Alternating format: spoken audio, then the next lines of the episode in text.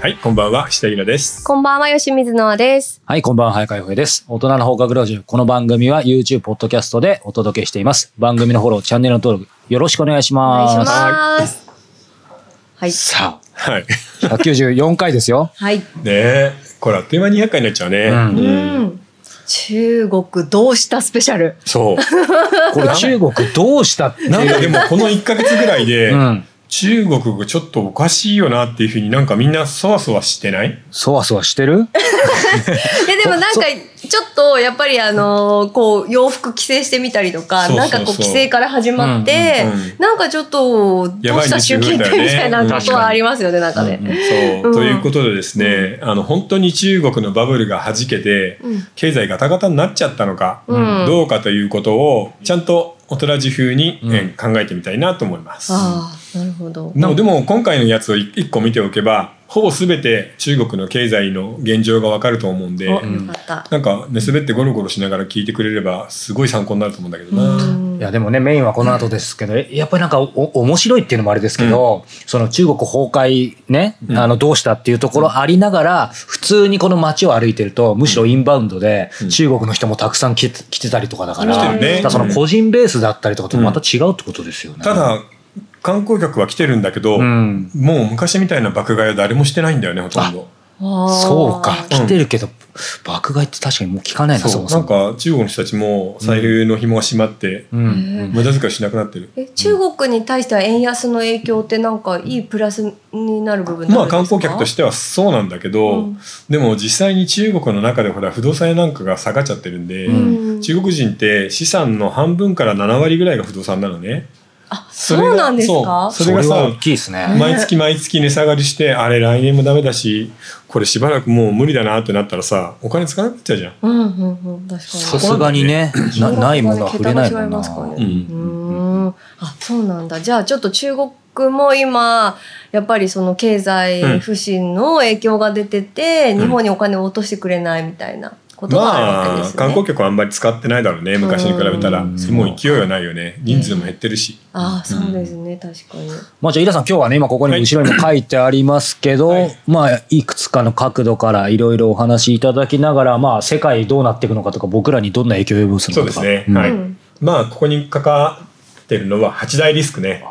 ざっといくと不動産バブルの崩壊はあ不動産バブルが崩壊すると地方政府の財政が回んなくなるんだよねほー要するに途中払い下げであの地方の予算の半分ぐらい作ってたから、うんそこがやばくなってる、うんうんでしかもバブルの崩壊と同時に61年ぶりの人口減少が去年から始まっているそしてこの習近平の悪名高い共同富裕これ共同富裕じゃないんだよねみんなで貧乏になるっていう政策 なの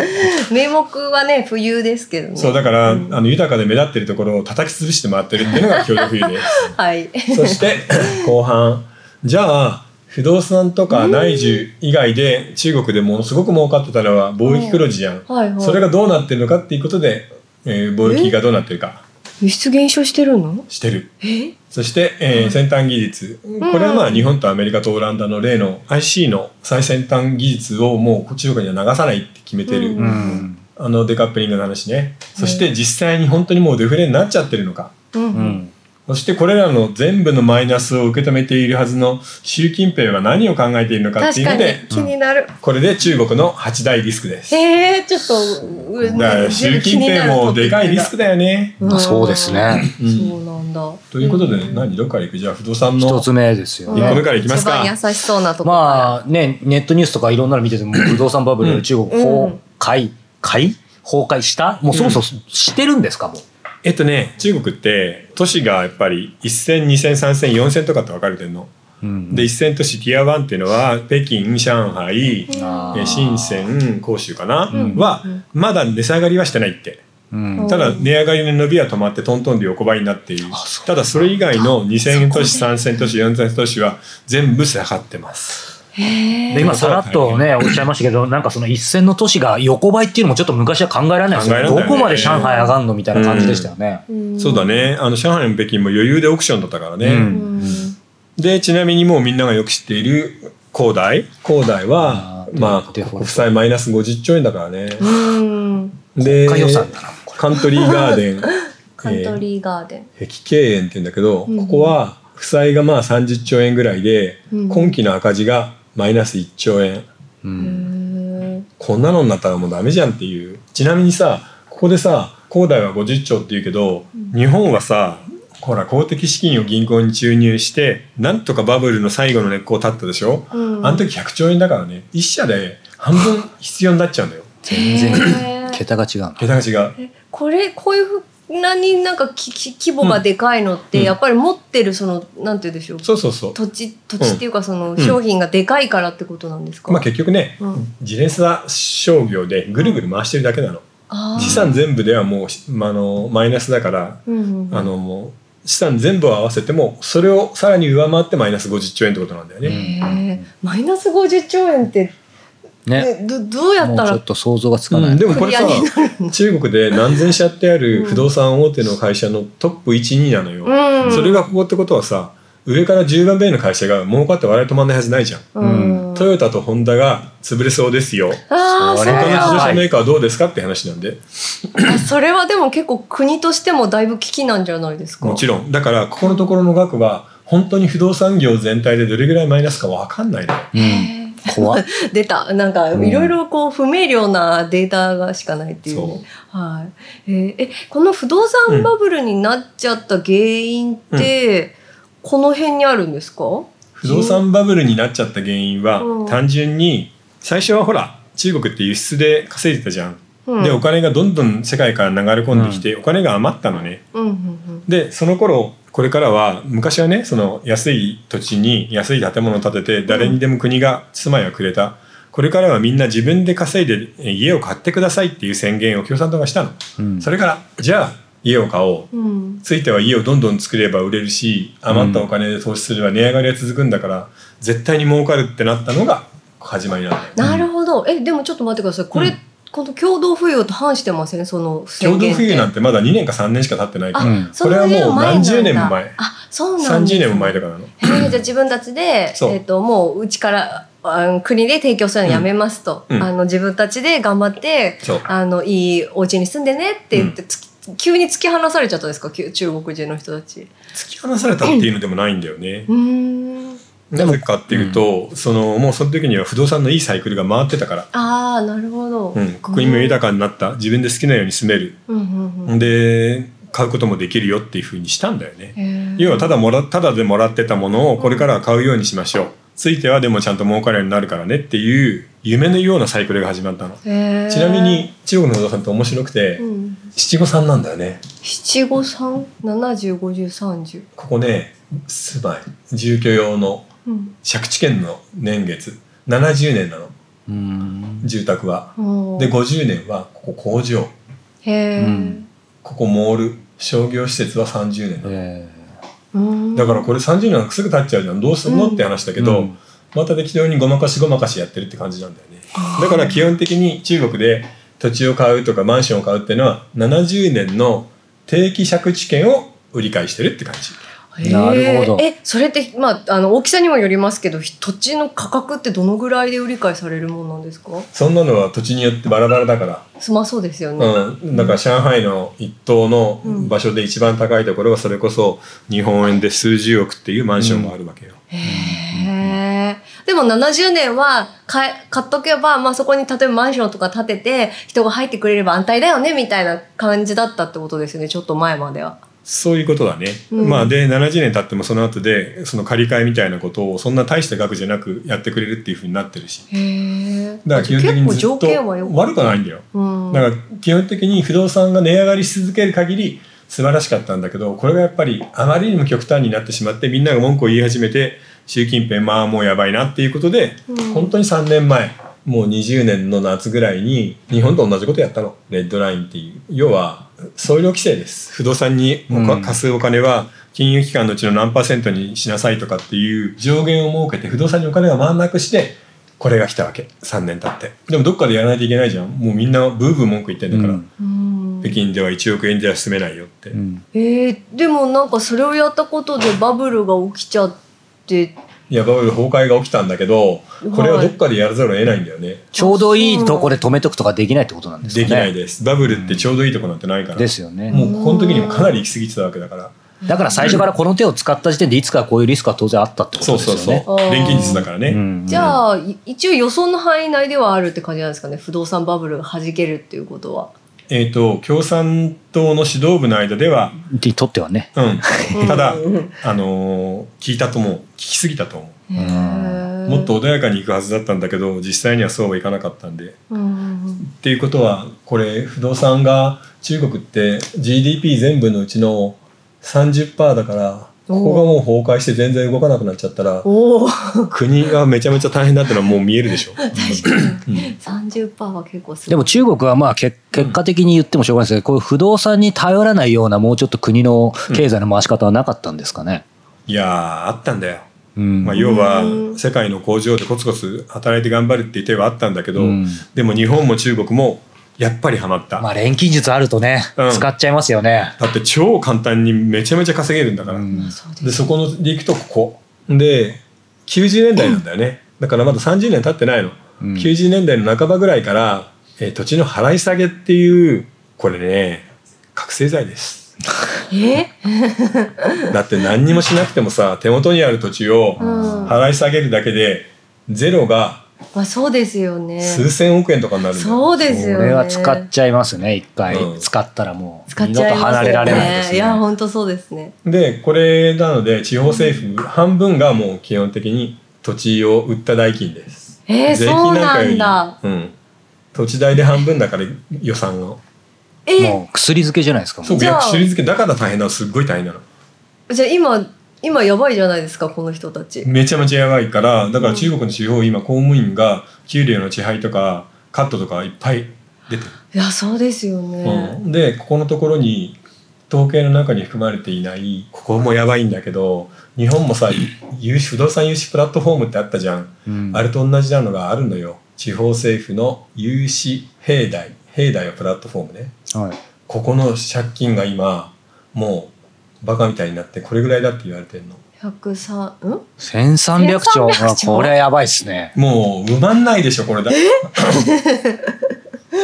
そうするともう本当に崩壊はてなじゃなくて崩壊ですねそうなの。不動産この融資平台っていうのは、要は地方政府がうん鉄道を作るとかさ、うん港を作るとか、新しい工業団地を作るみたいな時に、借金をかき集めて、この人たちが作ってたのよ。うん、で、そのお金がこびついてこんな額になってるって感じ。へーえ、これもうどうもうした想ら像以上にいいの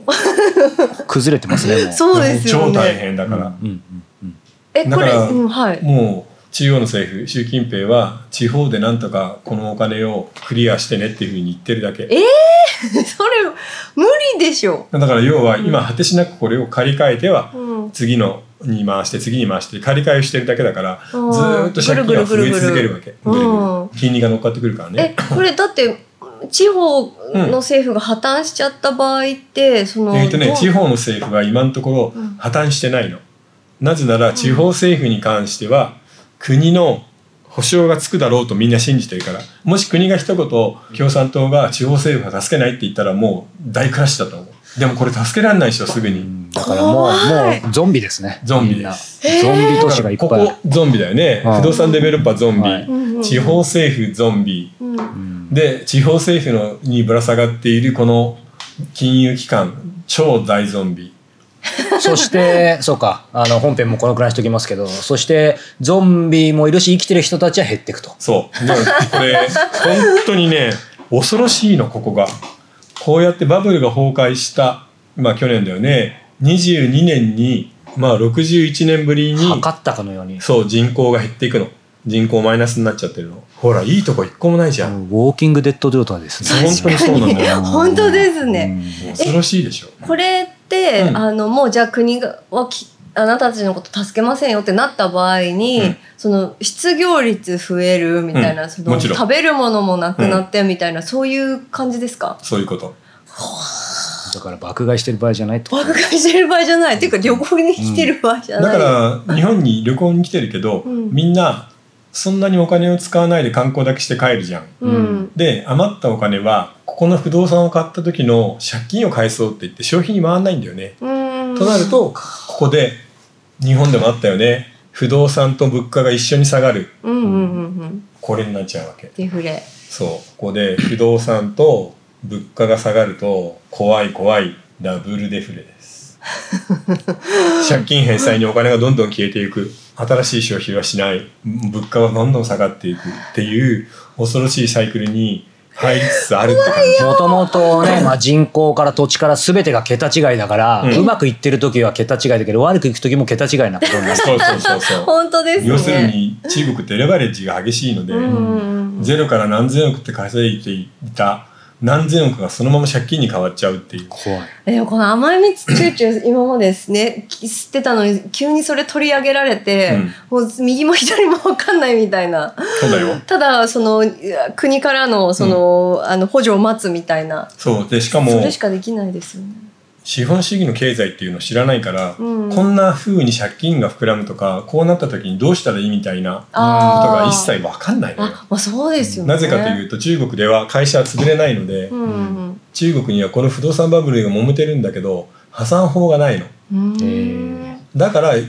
ニューヨークで恒大が申請したよね、うんじゃあ破産法をやるすれば全部持ってかれないから、うんえー会社を再建するための取り分を残していいよっていうのが破産法なんで、うんうんうんそれをニューヨークで恒大が申請した、うん中国でもやりたいけど中国には法案さえないっうん、ていうことなんだよね。これちょっじゃあとどんなこのくらいここまで止めておきましょうか、はいでもまだまだ聞きたいこともたくさん出てきたと思いますが、さあじゃあ、えー、ノアさんここでお便りとご質問お願いします、はい、じゃあまずお便りからです。20代の女性からいただいています。えー最近たまに海外に住みたいなと思います。おーいいね自分の未来やこの国の未来に希望を持てないためです。うんでも経済的に自立できるか、言葉を喋れるか、読み書きができるかなど簡単なことではないなと思います。でも日本における働き方がどこに行っても辛すぎて、結婚出産したりなど家族を持つとしても持たないとしても、どちらも明るい希望が見えません。そのため、現実的ではないと頭では考えてしまいますが、なんとなく逃げ出したい気持ちになったり、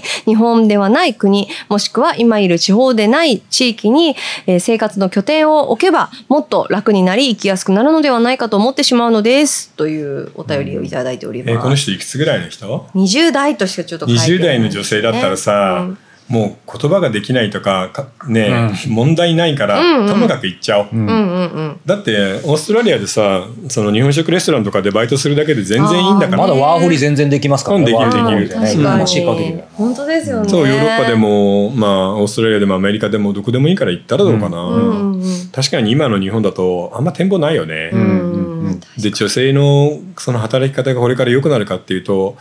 その感じもないしうね、うんんいや行った方がいいんじゃないかぜなひうん、っていうかあの、試しに行ってみてそう別に帰ってきてもいいわけですから、リスクないよねそうそうリスク何もない気でも多がする、分行ったらハマっちゃうよねハマっちゃ楽しいからうね ぜひハマってくださいうんはいじゃあ次質問です、はいえー冬にれさん40代の方からいただいています。えーイラさん、早川さん、なおさん、こんにちは。んにちは木曜日、待ち遠しくなるほど楽しく拝聴しております。えーさて、今回は投資についてお聞きしたいのですが、す、えー、で、に積立 NISA の範囲で、米国株式、オールカントリーの、えー投資信託をしています。うん最近、ますます日本の行き先が不安で、円で貯金を、えー持っているより、外貨建て外貨の投資をした方がいいかなと思ってきました。でも今は、えー歴史的円安で今から外貨を買うのはどうなんだろうとも思ってしまいます。しかしこの円先円安はどんどん進むような気もしますし、お三方ならどうされますかまた兄さんの枠を超えると課税は結構取られたり、面倒も増えますかえーがっつりしたお金の相談ですいません。いつもディープな特集も大好きです。ということでお便りいただいてどます。うかなただなんかちょっとん円がピークアウトしそうな感じもあるんだよね、うんえーそうなんですか140今7円ぐらい、はい。うん今日6円かですねうんで,、日銀の新しい総裁が、うんうん。あの今までの金利政策を見直すって先週言ってからぎゅーって円が下がり始めてるんで今ももうちょっと待って、うん円が強くなってからドルに変えた方がいいんじゃないかな、うんその後はまたドルが強くなるとは思うんで、うんうんうんうんでももう結構上がっちゃってるからね120円とか30円ぐらいでも結構安いなと思っちゃいますよねなんか。ああ、まあね。まあでもちょっと街だね。うんそうだねただその何2年前3年前に米国株に入れたりしたのは全然プラスになってると思うのうで、んそこはもう問題ないよね、うんなのでちょっと待って円がもう少し強くなって、うん例えば140円台割ってくるとかさ、うんうん135円とかになったら逆にそこで余裕を持ってドルに買いておくっていう手もあるよね、うんまた円は弱くなっていくだろうから、うんうんうんうんなるほどやっぱ円を持ってるよりちょっとねやっぱドルが強いんだなねわまあ気持ちはわかかりますねうんなんかねちょっと円もね本当になんつうんだろうあんまり展望ないよね、うんまあ、結局国の力が、まあ、為替通貨の力になるんで、うんそういう点ではさっきのあの海外で働きたいですっていうのとちょっと似てるかな、うんうんうんただ今は瞬間的な揺り戻しがあって、うん円高局面が来そうだよっていう雰囲気はあります、うんうんうんうんじゃあその見極めはちょっと自分でねそうあですねのしてもらわなきゃいけでなもい例えばさ来年の春ぐらいまでちょっと半年ぐらいほっといて、うんそこで見てみたら、ううんんうんううんんなるほどはい。はいありがとうございますさあ、ということで、この後本編に入るんですが、そうです。お知らせです。イラさん。えーおはいはい池袋の、えー最新刊が19ですね。そうですねはい、えー神の呪われた子ということで、イラさん宣伝をお願いします。えっ、とね今回宗教2世の話、うん。うん神の呪われた子いいタイトルだねもうでも余平君に言われるまで今日も全然覚えてなくて あの急遽ちょっと、えー入れさせてもらいましたけどまたあのいつも通り面白いですね、うんで今回は中国のこのバブルの頃の話が入ってるんおうで、へーえーウイスキー1本8000万円で売れたというそう日だ本のウイスキーバブルの話も入っていますそうかなのでそうしてみると宗教2世の話中国のバブルの話という,、うん